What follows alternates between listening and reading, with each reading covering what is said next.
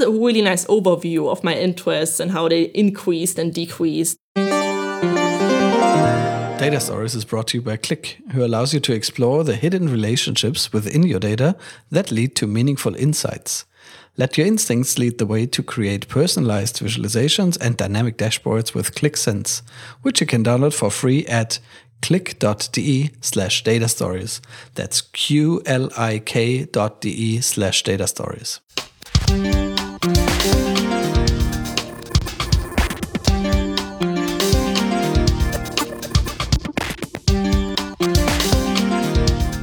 Hi everyone, Data Stories 61. Hi Enrico, how are you doing? Hey, I'm good, and you? Yeah, okay. I'm actually I'm actually great. Let's let's admit it. no, it's good. I'm just uh, busy.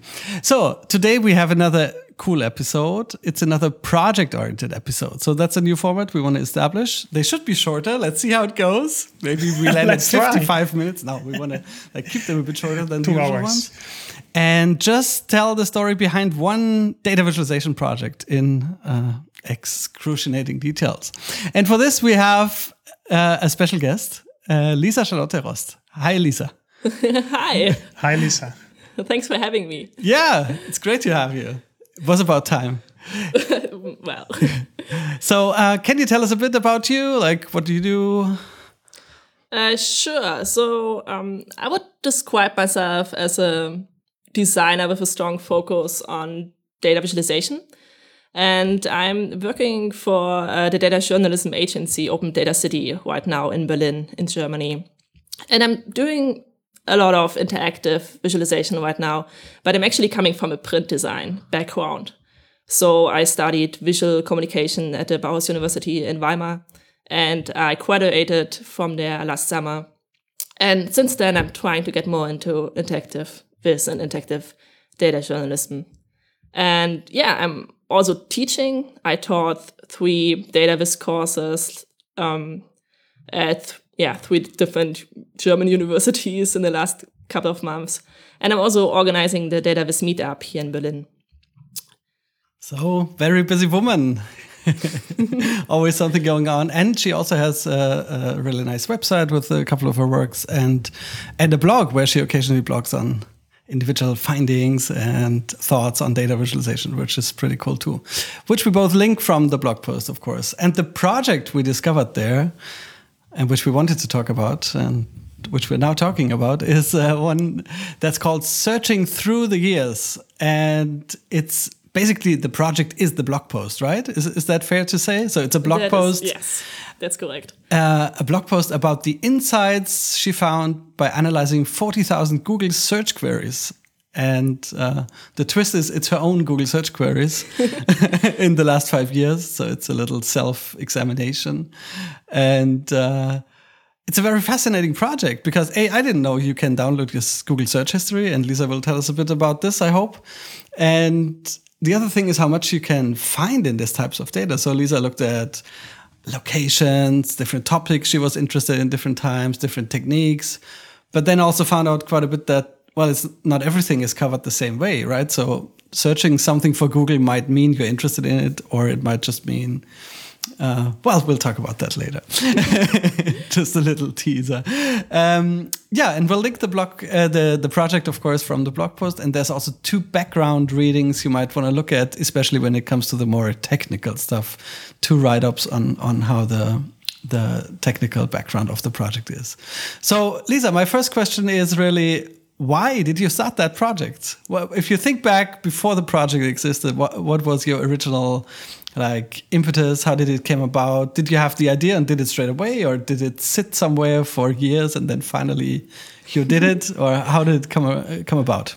It's just sat there for like two months. I, um, I mean, it's possible to download your Google search history, um, I think since April 2015. Mm -hmm. Yes, since April. Okay. And I saw a news article about it because I have a huge interest in Google as a company. I'm always up to date about their products. And um, so, yeah, that's how um, I noticed that this is possible. And um, yeah, since then I actually wanted to do that blog post and I put it on my to-do list. And then finally in June 2015, mm -hmm. a couple of months ago, I did that project as a day project, more or less. It was like um, a 24 hour project. Oh, wow. um, Yeah. Including writing the blog post. Not bad. So, Lisa, how did you actually get started? So, I'm wondering, did you start by retrieving, analyzing data, or you try to picture in your mind, or maybe even sketching already some visualizations? I'm wondering what was the process behind that. Um, yeah, it was not so much sketching. I actually like I really love sketching um, as a preparation for the data visualizations, but in this case, um, yeah, I dealt more with the data. It was kind of hard to get the data ready to visualize, and so yeah, the analysis at the end was fairly easy compared with that. So of course, I downloaded it from Google, which was um, pretty easy they give you JSONs um, by quarter. So I downloaded uh, the Google search history, my Google search history from the last five years. So I had 20 JSONs at the end. And um, at the, in the beginning, I merged them all by hand. And then I converted. Copy paste basically into one big file. Yeah. Yes, there was. Oh wow, it was not the smartest way to do it, but it was the way without coding. to Right, do right. it. Yeah, I why guess. not? Why not? yeah, it's uh, it took some time. Um, but yeah, then I converted the JSONs uh, to CSV. I used OpenRefine for that, and then I exported them to, um, yeah, and put them in Excel and converted the Unix timestamps, Ah, uh, okay. which the JSONs came with. And then I had the final CSV, and that's um, and I put that in Tableau Public and analyzed it.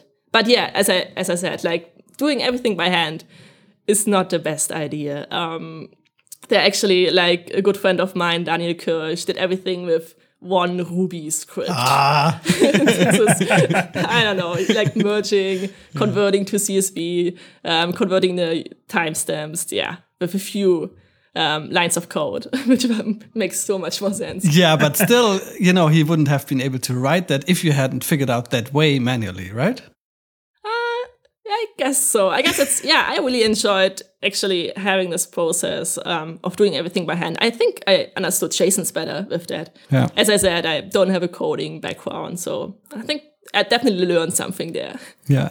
I think it makes it much more artisanal that you actually copy pasted 20 different uh, files into one. That's Why not? That's fine. Why not? So, Yeah, did you have and- any? Go ahead. Sorry, Moritz. Did you have any stumbling blocks or anything that was overly complicated and you had to find a solution? Um, in the beginning, I tried to convert the JSONs to CSV with some JSON to CSV converter online, and it seemed like that was not possible because the JSON was like five megabyte in the end, and um, it seemed like these online converters, um, yeah, didn't let me do it. So um, to actually choose OpenRefine took some time. Um, yeah, of me figuring out if the JSON was not um, in order, if like um, yeah, or if the converters are just not doing it right. But that was actually the only thing. Um, I mean, it was a pretty straightforward project. As I said, it only took a couple of hours. And then uh, you put it into Tableau Public um, to analyze Yes. the data. So basically, one row is one search query. Was it like this? Yes, exactly. Ah, that's very nice. And then you can aggregate it and slice it and dice it in different ways. yes. And you mostly produced uh, time histograms, like the amount of queries matching or having a certain property over time. yes, in yeah. one week, in one month, exactly. in one year. Yes, that's why I chose Tableau Public too, because um, it, yeah. It's quite easy to do, yeah, in, in Tableau. Yeah, yeah. yeah. And um, so, what did you learn from looking at the data? Were there any surprises about yourself, or is everything as you expected it? Like, can, can you tell us a bit about the concrete insights you had? Um, sure. So I, as like as mentioned, I try to find out everything about the locations I traveled or lived in, um, and then the projects I was working on and uh, the tools I'm using. And I mean, locations was yeah. Yeah, made a lot of sense. Everything like um, in smaller cities I lived in, like Weimar, where I studied. I didn't Google so often for the name of the city because Weimar is so small, you don't need directions to anything. But now that I'm living, that I, now that I'm living in Berlin, I'm actually searching for directions almost every day, like a couple of times. And yeah, so Google knows even better where I am right now. Exactly. And yeah, I really liked um, the analysis of the tools I was using. Um, so um, in one week in November, I Googled extremely often for CSS and D3 and Timel and GitHub because I try to figure out everything about these topics. And yeah, it's it's like if I would be Google, I would totally, I guess, sell the data of I don't know how how people um, what people are googling for regarding my tools Yeah. to the to the tool builder. Which JavaScript framework is hip among Berlin coders? and so on. yes, exactly, something like that. And which bugs are most often googled for? Yeah. Yeah, it's it's I mean, you finally get a sense of what these companies can actually work with, right? Yes, yes, Yeah, yeah, it's very very fascinating. And and the other thing I found quite striking is that well, it captures your interest, but it also captures not only your interest but also what you don't know. So it's it's a strange thing they are actually capturing, right? It's like all the the insecurities or the the negative space more or less. Yeah, yeah, that's true. This might be a good time to talk a bit about our sponsor this week. Data Stories is brought to you by Qlik, who allows you to explore the hidden relationships within your data that lead to meaningful insights. Let your instincts lead the way to create personalized visualizations and dynamic dashboards with Qlik Sense, which you can download for free at qlik.de slash data stories. That's Q-L-I-K dot de slash. And as you know, the new version Qlik Sense 2.0 features smart load, search, data compression, as well as data storytelling tools. And with Qlik Sense, virtually anyone can create uh, personalized data visualizations, reports, and dashboards using drag and drop tools. It's uh, pretty cool. And they also have a, a blog on their site where they highlight um, themes and topics uh, related to data visualization. And the newest one is a really interesting one. It's on the role of multiple devices in our workspaces, written by Donald Farmer. And uh, you'll find the link in the show notes. And he points out really nicely how important it is to think beyond the traditional desktop screen size, but also interaction patterns and understand the crucial role of mobiles, tablets, big screens, casual computing, and so on. As you know, it's a topic we discussed many times on data stories already, but it's definitely still not solved and a big challenge uh, looking forward. And you can download on the Qlik site an in depth technical report on, on the Qlik blog. And if you want to try out Qlik Sense yourself, uh, there's a big Qlik Sense roadshow with over 100 events in Europe and other places. We will link um, again in the blog post to the tour dates. And you can just go there, try out Qlik Sense yourself, and maybe build your first Qlik Sense app if you like. So thanks again for sponsoring the show. You can find out more at qlik.de slash data stories. That's clicked.de slash data stories. And now back to the show.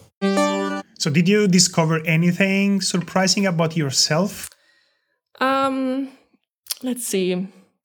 I, I guess not so much. It was actually it was a really nice overview of my interests and how they increased and decreased. How my like how my interest in data visualization increased. How my interest in magazine design, for example, decreased. Um, how I worked on projects, um, to which cities I traveled to. It was it always had these ups and downs in, in the histograms. Um, so yeah, it was It's like flipping Not- through a photo album, yeah? yes, yes, exactly, Uh-huh, in a nice. very abstract way. Yeah, yeah, yeah.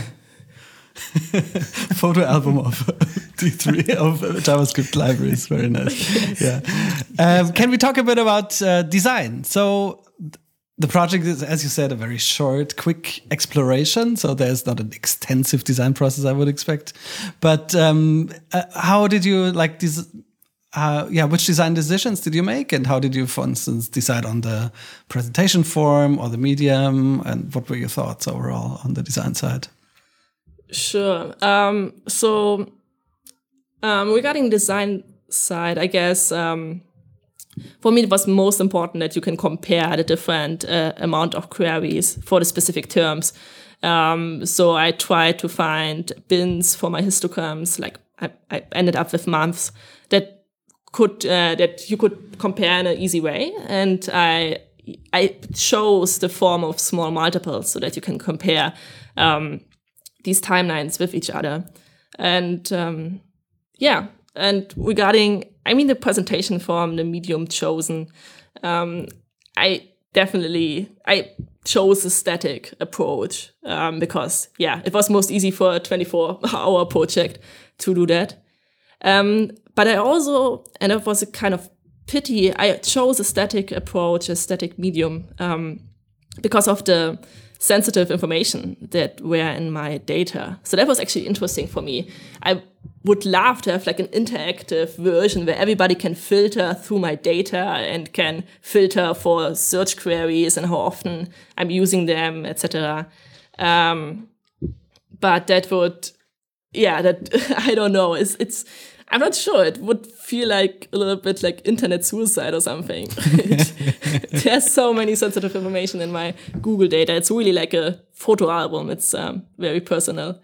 Um, I mean, I think there are artists out there who publish their Google search history on a daily basis. Um, but yeah, it's it's more like an art project then. Yeah. But yeah, maybe maybe I'm extending this project a little bit more. Um, I really hope to um, find an interactive version where um, yeah where you don't have my whole data set my whole data uh, which is a pity but yeah. um, at least some yeah slight interactive um, um, yeah design. You could do a curated interactive version like one that has interesting topics but it's still like has some dynamic aspects or something. Yeah. Yeah that's an interesting problem like with this personal data that it's I mean, it makes makes most sense for you, anyways, to look at it. Um, sure. And also, only you will be able to fully make sense out of it, right? And um, yeah, so the, publishing this like fully is, is a, is, a, tricky thing. Yeah. I think it's interesting if you start to compare it with other um, Google search histories of, of other people or of yeah. um, the average Google search history. Right. Um, to compare it with the trends um, that you can find on the Google Trend page. Um, yeah, that would be interesting. Maybe I should do that. Maybe you should you should make an interactive tool. Who knows? yeah. Yeah. yeah, maybe a tool that others can can load their own data and and expand it. That would be nice too. Did you think Ooh, about yes. it? I thought about it too. And then but then again, who would upload their data to like a website? I'm that's what I wrote in my tutorial too. Um, I chose Tableau Public because it was a good tool, but I didn't save my results because right. in Tableau Public you can only save it if you save it to the cloud. And yeah. I really didn't want to do that. it was no, but I was thinking about more of a web application where you can directly connect with your own uh, account, right? And use the oh. Google API and load data directly into the application. So you won't store anybody else's data. It's just direct connection with an API. Yeah, but then we move from 24 hour project to 24, oh, yeah, 24 month yeah, project. Yeah, yeah, yeah, yeah. Well, if somebody listening to the podcast wants to do that. oh, yeah, I would be up for that. right? That, that would be nice. I would use it. I'm really curious about looking into my own data. And uh, yeah, that, that, that would be cool. I would be interested myself. Hmm. So, Lisa, are there any um, specific lessons that you learned from from this project and from this process? Anything that you can share with other people? And um, yeah, some lessons learned. Um, so, as I mentioned before, I think the data um, itself was not. I mean, it was um, pretty self-explaining. It was not that interesting. Um, but what I found really interesting is um, how my approach of analyzing the data changed with my knowledge about it. Because the data, I was responsible for the data, right? I created the data myself by um, searching for these 40,000 um, search queries. And um, so I really know why I searched for everything and um, why these increases and decreases in the histograms appeared. And so, yeah, it was super interesting to see how two similar appearing patterns had two very different explanations that mm-hmm. um, yeah that uh, a decline in search queries meant really different different things and um, yeah it got me really thinking about how I normally analyze data, I'm not responsible for, and what I'm actually missing because I don't know the why behind the data. Yeah, yeah, yeah. No, that's that's a super important point. And I think in general, it's um, I think it's a good habit trying to work with data that at least some people you're working with can explain or is interested in, right? The, at least in my experience, these kind of projects are the most interesting ones. Yeah. It's a bit like this magazine effect, like when whenever there's like in a popular magazine an article on a topic you actually know about, and then you realize how Oh, fac- yeah. how factually wrong everything is. yeah, absolutely. And then you think further and think like, wow, that's It the same the when same, they're out yeah. when they write about anything. It's like, oh my god, we're doomed.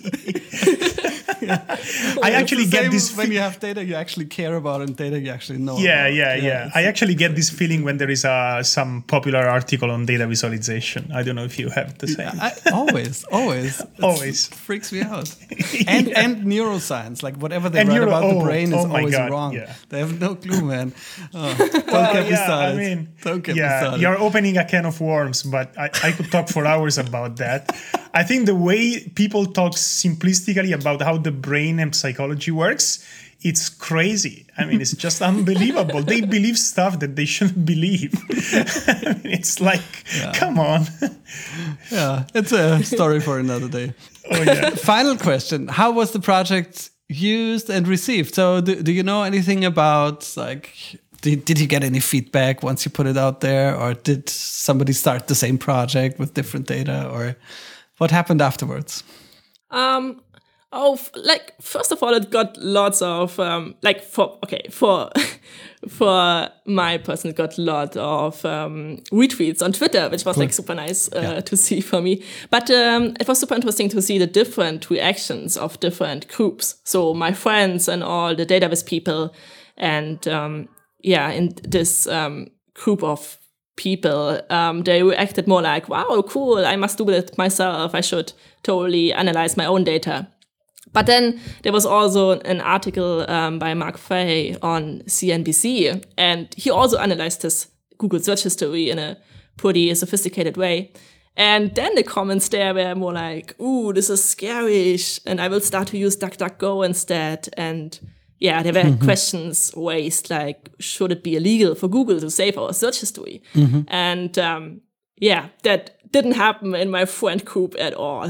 but I'm Interesting, yes, but I'm really hoping for for more people um, to to analyze their Google search history. I'm super super curious to see what um, happens when they do it, when they visualize their data, but which insights they will find. Um, yeah, I'm yes. Please, everybody, analyze the Google search history. Maybe you should do a analyze your search history party. Like Ooh, or a hackathon. Everybody idea. brings their search history, we have the tools, and then Oh man, I will do that at the next data viz meetup. That's a good idea. brilliant. yeah, very good. Yeah. And, but it's it's so interesting because it, it makes so much sense when you do it for yourself and it's so sensitive when you share it, you know? So it's a tricky issue. Yeah. Yes, yeah. Are there any related projects? So if somebody's interested in in other stuff that that does similar things. So you mentioned the CNBC article, we can link that. Yes, I only found one art- other one um, who did a similar analysis two weeks after my blog article um, by Ari Morcos. And he also has a nice heat map of weeks and hours um, of searching data. We can also link to that if that's possible. Um, yeah, and he promised a part two, and I'm still waiting for that since since June. Yeah. I'm yeah. Let's see. Maybe he has been hired by Google. Ooh, maybe. Cool. Very nice project. I love that it's so, you know, self-contained and actually small, but but still goes I, I do think it goes pretty deep and, and raises a couple of questions. So uh, pretty good stuff. Uh, thanks, Lisa, for telling us about it. Thank you very much. thanks. Thanks, Lisa. Hey guys, thanks for listening to Data Stories again. Before you leave, we have a request. If you can spend a couple of minutes rating us on iTunes, that would be extremely helpful for the show. I also want to give you some information on the many ways you can get news directly from us. We are of course on Twitter at twitter.com slash data stories. We have a Facebook page at facebook.com slash data stories podcast. And we now also have a newsletter. So if you want to get news directly into your inbox, go to our own page, datastory.es, and look for the link that you find on the right. One last thing I want to tell you is that we love to get in touch with our listeners, especially if you want to suggest way to improve the show, amazing people you want us to invite, or projects you want us to talk about. So do get in touch with us. That's all for now. See you next time. Thanks for listening to Data Stories. Data Stories is brought to you by Qlik, who allows you to explore the hidden relationships within your data that lead to meaningful insights. Let your instincts lead the way to create personalized visualizations and dynamic dashboards with Qlik Sense, which you can download for free at qlik.de slash data stories. That's Q L I K dot D E slash data stories.